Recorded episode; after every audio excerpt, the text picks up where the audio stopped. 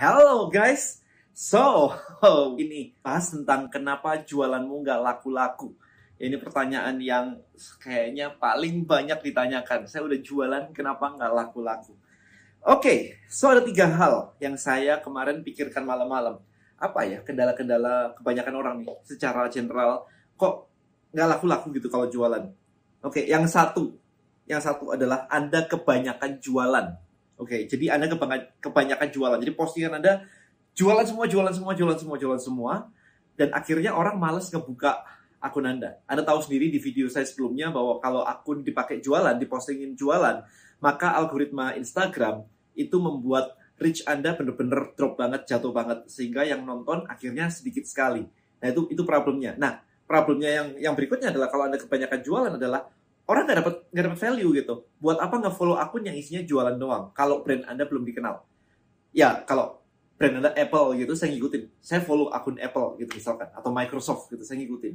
Tapi kalau brand anda masih baru, anda bukan siapa-siapa, tokonya nggak kenal dan sebagainya, nggak dapat orang nggak dapat value. Kalau anda hanya posting jualan aja, jadi anda masih perhatikan. Mulai sekarang nih berarti PR anda ngetes. Kalau dikasih konten yang edukasi misalkan, yang tips misalkan, kira-kira reach-nya naik atau enggak? Itu Anda cek dulu deh. Di, klik di post Anda di view insight setelah 24 jam, reach Anda naik atau enggak? Nah, kalau reach Anda naik di situ, berarti ketahuan bahwa sebenarnya Anda kurang posting kan. Nah, sekarang PR-nya adalah, tips apa yang mau diposting nih? Balik lagi pertanyaannya adalah kalau Anda baca buku saya, Content Creator Black Book ini, maka PR-nya adalah mengenali siapa audiens Anda, siapa market Anda. Sehingga ketika Anda mengeluarkan, memposting tips, Anda tahu tips untuk siapa dan menyelesaikan masalah apa. Ya, balik lagi ke situ. Oke, yang kedua, yang kedua adalah offermu jelek. Jadi penawaran Anda itu jelek banget. Atau kompetitor penawarannya lebih baik. Ya, intinya adalah penawaran Anda jelek gitu aja. Jelek karena kalau nggak ada kompetitor ya jelek, kalau ada kompetitor ya kompetitor punya kompetitor lebih bagus. Sehingga akhirnya ya orang mending beli punya kompetitor, punya Anda nggak laku. Karena kalau Anda bermain di Red Ocean, di mana produknya semua sama, ya kan Anda jualan sama kan sama yang lain kan? Kalau Anda jualan berbeda itu lain urusan. Tapi kalau Anda jualan barang yang sama dengan kompetitor dan Anda nggak laku, ya kompetitor akun mereka memberikan sesuatu value yang lebih baik daripada akun Anda. Nah, Anda harus cek apa yang bisa yang jadi pembeda. Anda either mau jadi murah atau mau jadi beda. Kalau saya milih jadi beda, karena kalau jadi murah, marginnya kagak cukup, profitnya kagak cukup.